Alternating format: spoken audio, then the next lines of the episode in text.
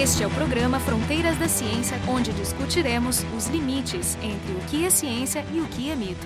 Quem nunca escutou ou teve a sensação de que o tal fulano come muito e não engorda, mas que eu mal como e ganho peso? Quem nunca pensou que deveria dar aquela corridinha para gastar as várias calorias que ingeriu no final de semana? Ou que está ficando velho e, portanto, está cada vez mais difícil de perder peso? Essas e outras perguntas serão discutidas no episódio de hoje com a nossa convidada, Alicia Kowaltowski, que é médica de formação, é professora titular do Departamento de Bioquímica do Instituto de Química da U S P, ela é membro da Academia Brasileira de Ciências e da Academia de Ciências do Estado de São Paulo. Alicia recebeu diversos prêmios, tem vários artigos científicos e também é autora de um livro de divulgação científica intitulado O que é metabolismo? Como os nossos corpos transformam o que comemos no que somos. Ela também tem uma coluna no jornal Nexo, onde escreve quinzenalmente sobre ciência. E para conversar com ela, estão presentes Marco de Arte e eu, Carolina Brito, do Instituto de Física da U F R G S. Então, Alicia, o que afinal é metabolismo? Metabolismo, na verdade, é um conjunto de reações químicas que acontecem dentro de qualquer ser vivo que transformam moléculas em outras moléculas, né? E essas moléculas estão em constante transformação. A gente está transformando as moléculas da nossa comida em energia para a gente funcionar como seres vivos. A gente também está transformando a molécula da nossa comida nas moléculas que nos compõem. É por isso que você pode comer arroz e feijão a vida inteira e você nunca vai parecer nem com arroz nem com feijão, você transforma as moléculas do arroz e feijão.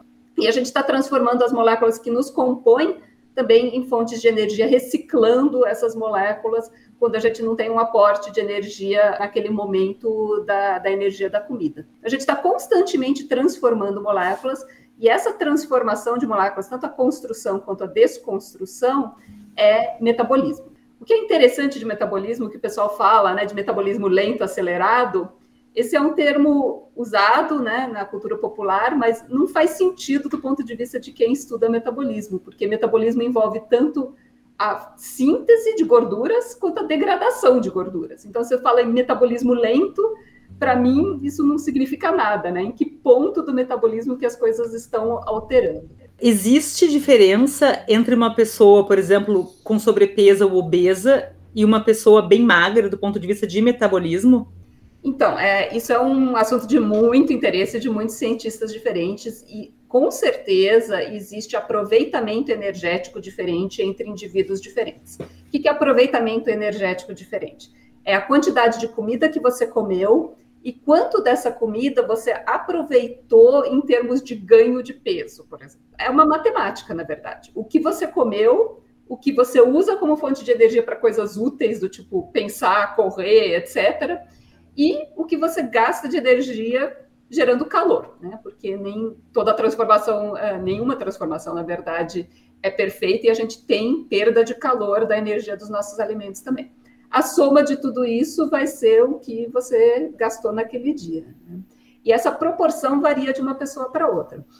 Então, existe muito interesse em a gente estudar por que certas pessoas têm um aproveitamento energético muito bom e, portanto, têm facilidade de engordar, enquanto outras pessoas geram calor com mais facilidade e, portanto, têm mais facilidade em emagrecer, menos facilidade em engordar.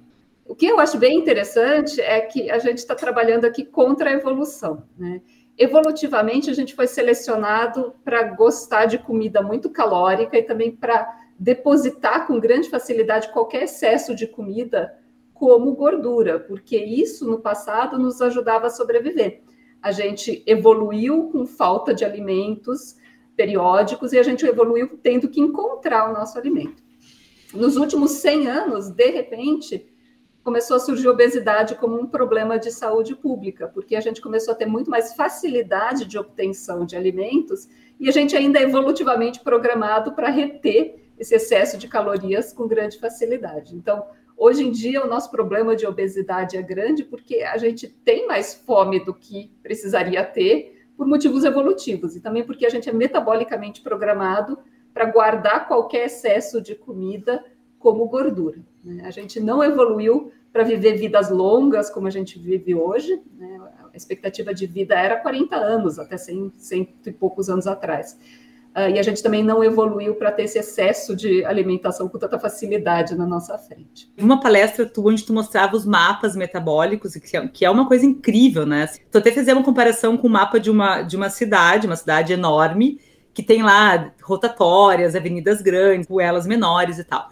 E uma coisa que me chamou muito a atenção é que tu mencionavas que existiam, existem vias que são de mão única. Então, eu queria que tu comentasse um pouquinho sobre isso para a gente poder entender por que, afinal de contas, que a gente reserva, né, gordura. Em nós, animais, né, e seres humanos, uh, existem milhares e milhares de reações químicas acontecendo dentro de nós. Mas só acontecem as reações possíveis e as reações catalisadas, as reações para que a gente tenha enzimas para fazer com que essas reações aconteçam dentro das nossas células. A gente não consegue transformar qualquer coisa em qualquer coisa, só as reações possíveis acontecem. Dentro dos grandes grupos de alimentos que a gente tem, a gente tem os carboidratos, as proteínas e os lipídios, que são as gorduras. Carboidratos não podem virar proteínas, mas proteínas podem virar carboidratos. Carboidratos podem virar gorduras, mas gorduras não podem virar carboidratos dentro do corpo do ser humano. Proteínas podem virar carboidratos e podem virar gorduras. E gordura não vira nem proteína nem carboidrato, só fica como gordura ou pode gerar energia, né? A gente pode gerar energia também a partir de carboidratos e de proteínas. Desse modo, tudo que a gente come pode virar gordura, mas gordura não pode virar nada sem ser queimada como fonte de energia. Então, a gente é metabolicamente programado para armazenar excessos como gordura.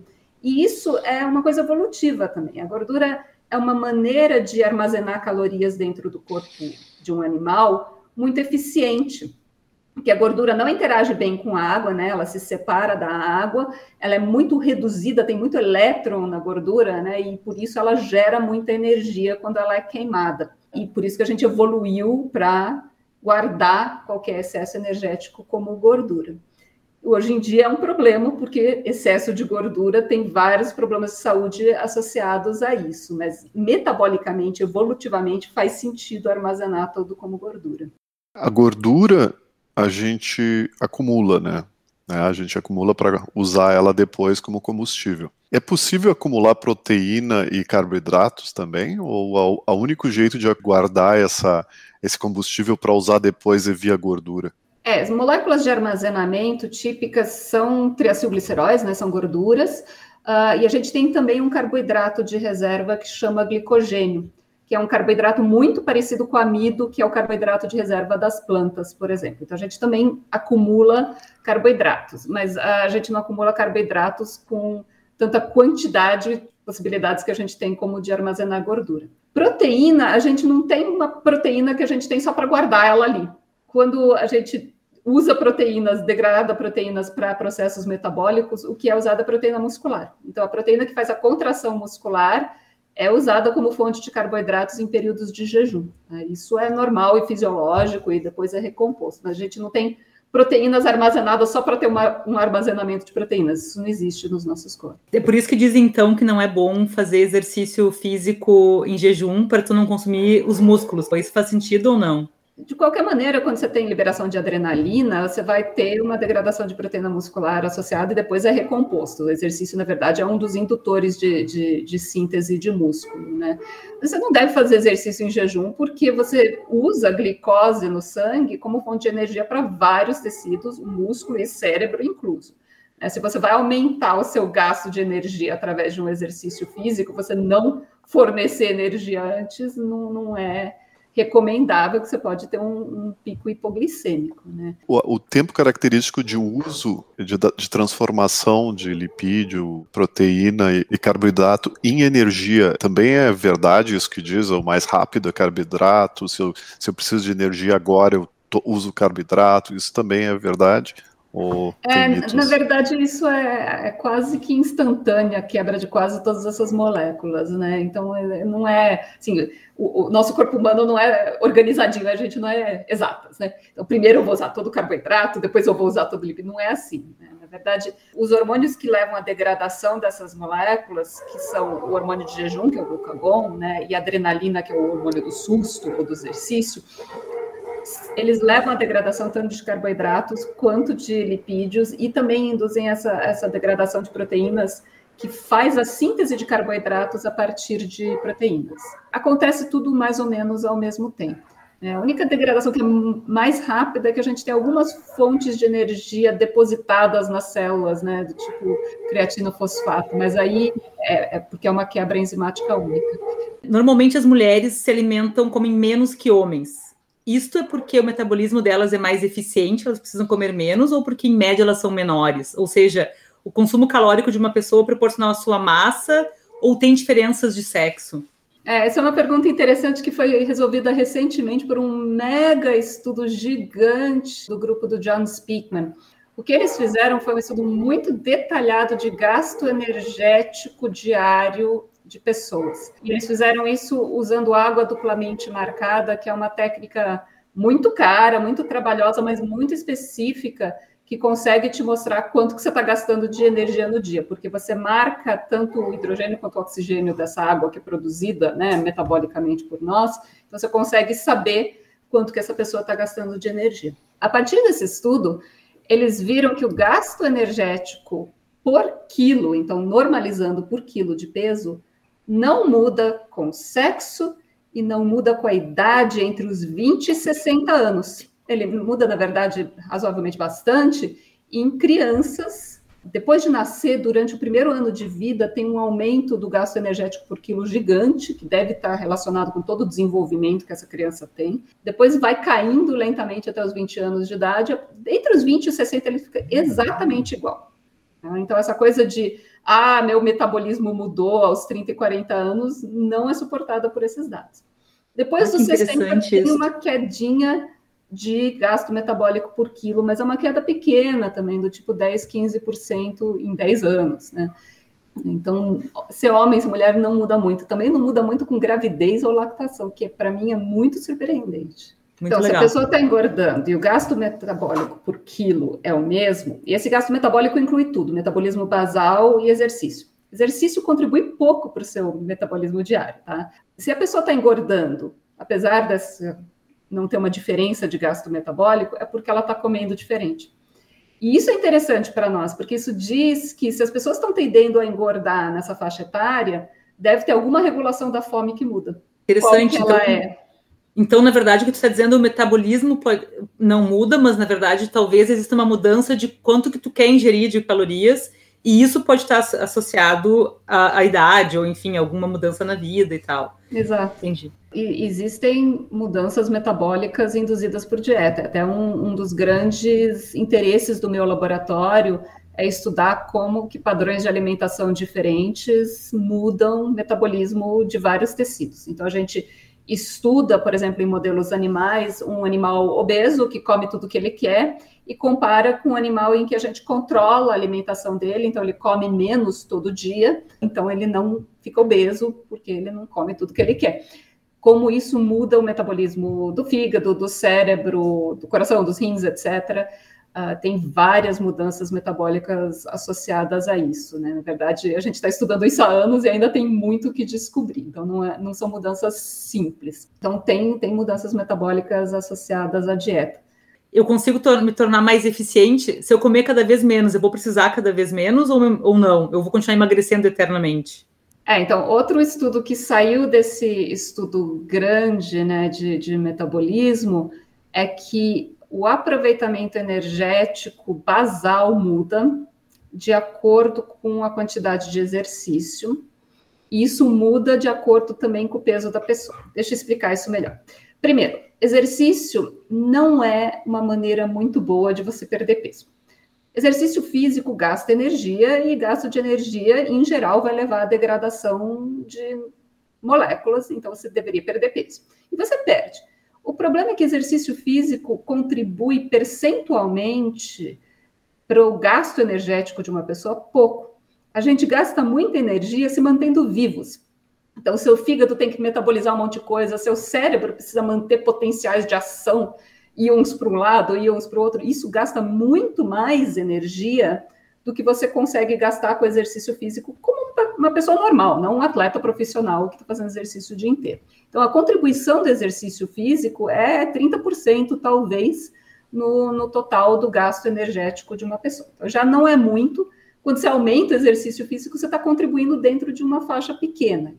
Além dele não contribuir muito, o que se viu, isso já se sabe há algum tempo, mas agora se tem estudos com mais pessoas, é que existe uma alteração de metabolismo energético basal de forma a compensar parcialmente a alteração promovida pelo exercício.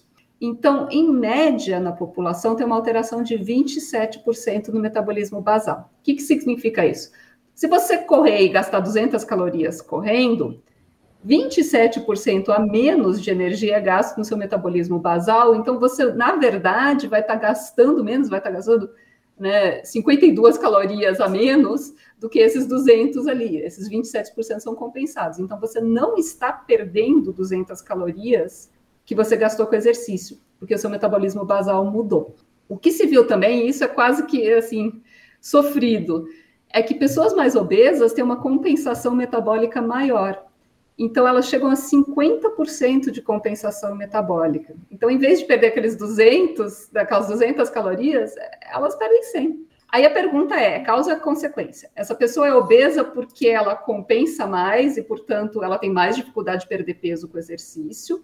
Ou, à medida que você vai engordando, o seu metabolismo é alterado de maneira que compensa mais? A gente não sabe. Então, mas isso é outra coisa que, uma vez que você comprova isso, isso foi mostrado esse ano, você começa a estudar e você começa a ver mecanismos. Existe algum tipo de argumentação por que, que o metabolismo basal seria gastador? Quando eu estou exercitando, ele poupa mais, né? Porque ele diminui o seu gasto em vinte por cento, mas...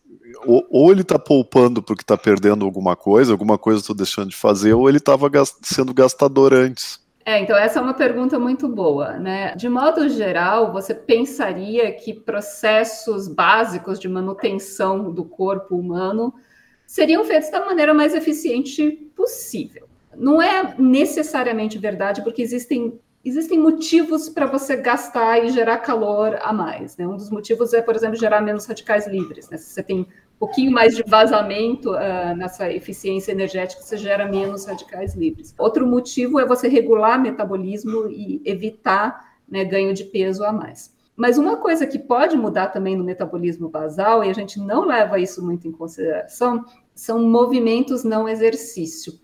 Então, enquanto eu estou sentada aqui, eu estou gesticulando, eu estou chacoalhando a minha perna, eu estou fazendo exercícios que não são exercícios. E tem comprovação de que esses tipos de non-exercise activities, que eles chamam, né, isso tem um nome na literatura, diminuem depois da pessoa fazer exercício proposital. Então, você, você fica cansada, aí você fala, cai no sofá e não se mexe tanto, né? Então, parte desse... Essa compensação metabólica pode ser por diminuição dessas atividades não exercício. Os mecanismos a gente precisa entender ainda. Eu li isso numa coluna que tu escreveste, que tu disseste que teve um cientista que queria entender a, a conservação de massa, né? Então ele começou a medir tudo que ele ingeria, ele media as fezes, media a urina dele e ele percebeu que a massa não se conservava, né? E ele fez isso por trinta anos. Eu queria que tu comentasse com a gente o que, que, essa, o que, que esse experimento nos trouxe e a relação disso com o emagrecimento. É, então, esse é o Sartorio Santorini, ele, ele era um pesquisador italiano da época do Galileu, então bastante antigo, e ele ficou fascinado pelo fato de que a, a somatória do que ele ingeria não condizia com o que saía dele, né? Então, ele pesava tudo que ele comia e bebia, e aí ele pesava tudo que saía de urina e fezes, e, e não batia a conta, parecia que ele estava sempre comendo mais do que estava saindo do outro lado. Isso era antes da teoria atômica. Ele não conseguia imaginar que você está respirando moléculas para fora. O ar expirado nosso contém C O dois. A gente inspira oxigênio, a gente quebra moléculas no nosso corpo, elas viram C O dois e água, e esse C O dois sai pelas nossas bocas. Então, a gente está perdendo peso, quando você emagrece, você está respirando grande parte desse peso para fora, tá? Ele não está saindo como urina ou fezes. Ele simplesmente não conseguia imaginar isso. Então, ele passou trinta anos escrevendo num caderninho, né, medindo isso com um número de pessoas muito grande e via que tinha essa coisa que ele chamava de uma transpiração insensível. Ele achava que ele não estava conseguindo medir o suor ou alguma coisa assim. Ele trocava cartas com outros cientistas e, por isso, ele é meio considerado o pai do metabolismo. Mas ele não conseguiu demonstrar que eram reações químicas, que eram transformações de moléculas, até pela época, né? Ele estava cedo demais para ele entender esse fenômeno. O fenômeno de transformação de moléculas, descrição de inícios de vias metabólicas, é mais ou menos da época de Pasteur, né? Porque Pasteur pegou, entendeu o que, que era fermentação, o que, que era alteração de moléculas na presença de oxigênio, que era diferente de na ausência de oxigênio. E aí já tinha teoria atômica para se entender que átomos se combinavam de maneiras diferentes em moléculas diferentes, e essas transformações estavam acontecendo em seres vivos. Então, se, na, a conclusão do, de que a massa se conserva desde que tu considere os gases que tu emite. Exato. E eu acho que a maioria das pessoas não percebe que quando você perde peso, você está perdendo no ar expirado predominantemente. É, eu, acho que é, eu acho que essa é a, é a conclusão que eu queria... Eu queria fazer de novo a pergunta, só para ficar bem clara. Quer dizer, se uma pessoa para de comer, ela vai começar a ir na balança e vai... e vai ver que está perdendo peso. Qual é a fonte maior de perda de peso? É a respiração, né? É isso? É, exatamente. Então, o que está acontecendo é que você está quebrando moléculas do seu corpo, né? Moléculas que são quebradas e geram energia para o seu corpo continuar funcionando. Predominantemente gorduras, mas pode, pode incluir outras moléculas. Essas moléculas são quebradas e elas são queimadas mesmo por um processo de combustão por oxigênio que você respirou para dentro. E elas são quebradas a moléculas bem pequenas. Então, eram moléculas com muitos carbonos e quebradas a moléculas de C O dois, que só tem um carbono, e água. A gente produz água também, além de beber água. Isso acontece dentro das nossas mitocôndrias, que eu chamo das baterias das nossas células. Esse C O dois sai pela respiração. A gente respira C O dois para fora. Inclusive, a gente contribui para aquecimento global, porque nós geramos C O dois. Mais ou menos o mesmo processo que acontece no motor dos nossos carros, né? Que quebra o combustível e gera C O dois também. E a água sai tanto por transpiração, sai um pouco pela respiração e sai pela urina também, né? Então, a gente também está produzindo água a partir dessas reações, né? Você perde peso respirando para fora. Agora, não adianta respirar mais rápido, que você não vai perder peso mais rápido. É bom falar isso. Mas teria relação, por exemplo, com a, a maneira como, no caso do exercício físico, né? Que mesmo que não seja uma maneira eficiente de perder peso, porque tu vai ter, o teu metabolismo basal vai compensar trinta por cento, ainda tem setenta por cento de consumo. A respiração elevada, por exemplo, numa corrida, tem relação com, com essa, essa maior taxa de, de, de gasto energético ou é uma consequência somente? Ela é uma consequência de várias coisas, né? Então, os sensores no nosso cérebro que regulam respiração são sensíveis a níveis de oxigênio e são sensíveis a pH. E o pH, tudo que a gente quebra gera ácidos, né? Então, o pH muda também à medida que a gente quebra mais moléculas, como, por exemplo, no exercício. As pessoas mais obesas têm uma microbiota menos diversa, que seria uma das linhas de pesquisa uh, com relação à obesidade. Então, qual é a relação entre, eh, se é que existe a relação entre o metabolismo e a microbiota? É, então existem vários estudos demonstrando que a microbiota afeta o metabolismo, assim como a nossa ingestão de alimentos afeta a microbiota, assim como quem nós somos geneticamente também afeta a microbiota, né? Então é, é muito complexa essa inter-relação. Mas a verdade é que o nosso trato digestório está cheio de micro-organismos e esses micro-organismos fazem parte de nós. Então eles estão metabolizando e, além disso, eles estão liberando moléculas que entram nos nossos corpos e que mudam o nosso metabolismo. Nós também mudamos a microbiota de acordo com o que a gente come, de acordo com como a gente processa a comida. Então, é uma inter-relação complexa também, tem muitas moléculas diferentes envolvidas, né? Quando, quando começou essa moda de falar de microbiota, ela começou de uma maneira um pouco mais simplista e, e começou a aparecer até empresa, né, que vendia microbiota de gente magra para você emagrecer. É, eu até brinquei, né, eu sempre fui muito magra, que eu, que eu ia vender. O que, que é microbiota, gente? É cocô, tá? O que sai do outro lado, o que sai fezes do outro lado é principalmente os micro-organismos, as bactérias que estão dentro do seu trato digestório. Hoje em dia você sabe que não é bem assim, né? Você tem até algum efeito de, de transplante, Uh, em modelos, animais, etcétera, mas existe uma repopulação logo depois e ela é muito determinada pelas características do indivíduo e também pelas características de alimentação, né? Então, uma alimentação mais rica em fibras, uma alimentação também com produtos fermentados, já comprovadamente traz uma diversidade de microbiota com resultados metabólicos mais interessantes. E aí é o que a gente sabe de dieta há muito tempo, né? Dietas com nutrientes mais diversos são melhores em termos de impacto metabólico a longo prazo. Tu tinha dito, né, que a mitocôndria é a bateria da célula e bastante, né, do, do metabolismo é, é, é realizado ali. Mas eu fico me perguntando se isso teria a ver também com, com a mitocôndria de alguns organismos que nós temos.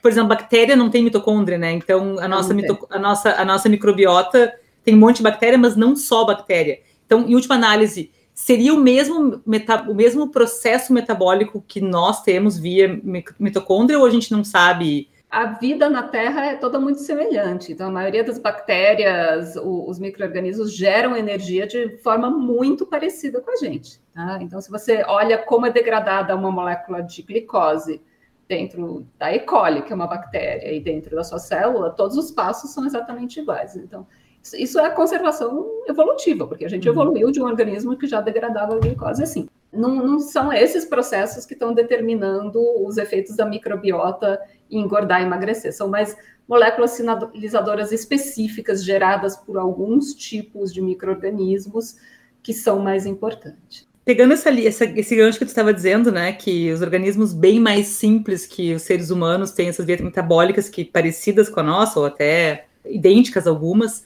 por que, por exemplo... Quando a gente observa uma, um ruminante, uma vaca, por exemplo, né, que se alimenta essencialmente de grama e celulose, essencialmente. Por exemplo, nós, se a gente fosse comer somente grama, a gente não teria como sobreviver. Isso é porque a gente não consegue metabolizar aquela celulose, ou seja, qual é a diferença que faz com que algumas dietas sejam úteis, ou sejam suficientes para alguns organismos e não para outros? É bem interessante você perguntar de ruminantes. Eu, eu dou aula na graduação para veterinária, então você acaba tendo que estudar algumas coisas e, e aprender coisas. Uh, ruminantes não conseguem digerir celulose sozinhos, tá? São mamíferos como nós, eles não conseguem digerir celulose. O que acontece? Eles têm uma microbiota gigantesca quebrando essa celulose dentro do trato digestório deles. Então, uma vaca não se alimenta de grama.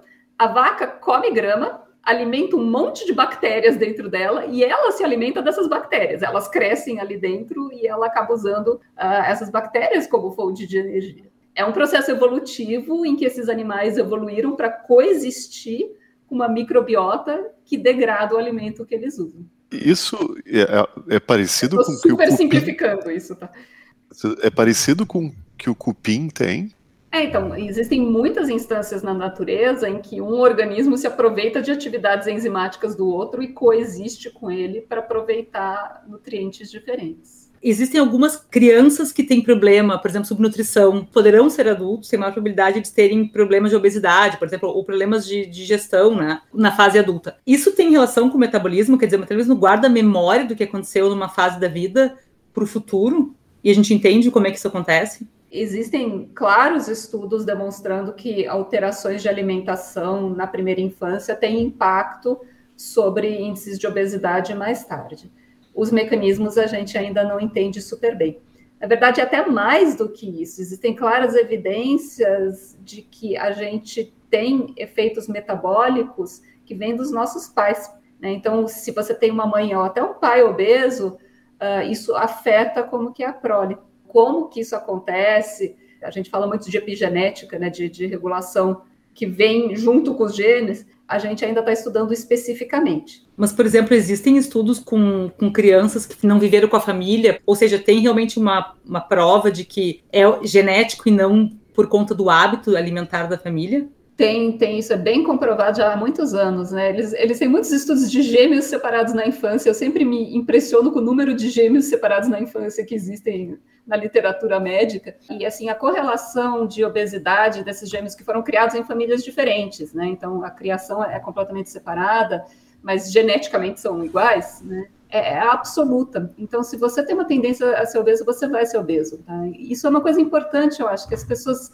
se culpam muito por serem obesos porque está ligado à alimentação. E você acha que você tem muito controle sobre a alimentação. Mas, na verdade, a culpa é evolutiva. A gente tem fatores genéticos que determinam a nossa fome, determinam a nossa preferência por alimentos específicos, muito maiores do que o efeito ambiental. Existe o efeito ambiental, claro, mas o efeito genético é muito grande. Então hoje nós conversamos sobre diversos aspectos desse tema fascinante, que é o metabolismo, e a gente conversou muito mais do que esses trinta minutos e eu acabei deixando como bônus uma explicação da Alicia sobre dietas da moda e qual é a dieta ideal para a nossa saúde. Então não sai daí, espera a cortina passar e escuta o que a Alicia tem a nos contar sobre isto. A nossa convidada foi Alicia Kowaltowski, que é professora titular do Instituto de Química da U S P, é membro da Academia Brasileira de Ciências e é autora de dois livros de divulgação científica. Ela também escreve quinzenalmente no jornal Nexo. E para conversar com ela estavam presentes eu, Carolina Brito, e o Marco de Arte, ambos do Instituto de Física da U F R G S. O programa Fronteiras da Ciência é um projeto do Instituto de Física da U F R G S.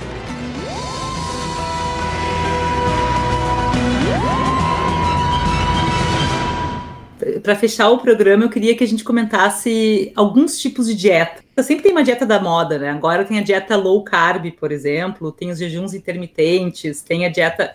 A paleolítica eu acho que nem tá mais na moda, né? Mas tem relação com a low carb, eu acho. Queria que tu comentasse, assim, essas dietas, elas têm alguma, alguma comprovação científica de que seriam melhores? Enfim, o que, que a gente sabe sobre dieta ideal, mais adequada para a saúde da pessoa, né?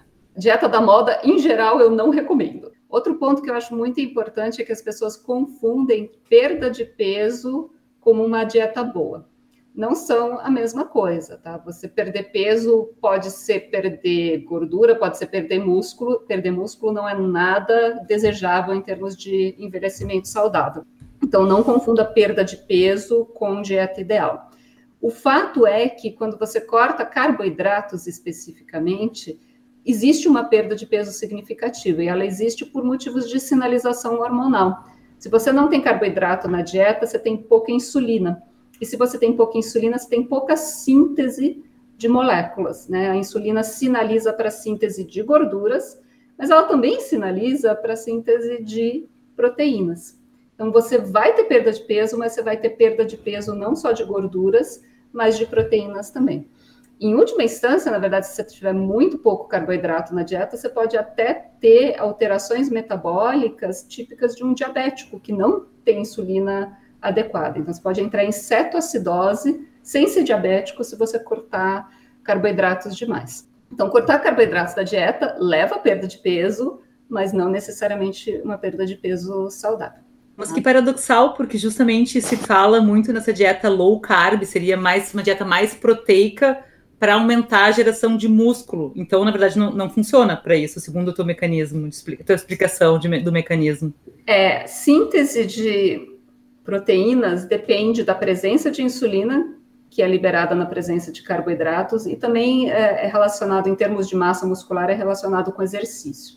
Não adianta você comer um monte de proteína que não vai parar proteína no seu músculo. Inclusive, aqueles suplementos de proteínas não adiantam nada nesse sentido. Tá? Se você não está fazendo exercício, se você não tem insulina, se não tem carboidrato na dieta, você não vai ter essa síntese induzida. Né? Então, tem, tem todo o mercado em cima disso, mas a verdade é que essas coisas não funcionam.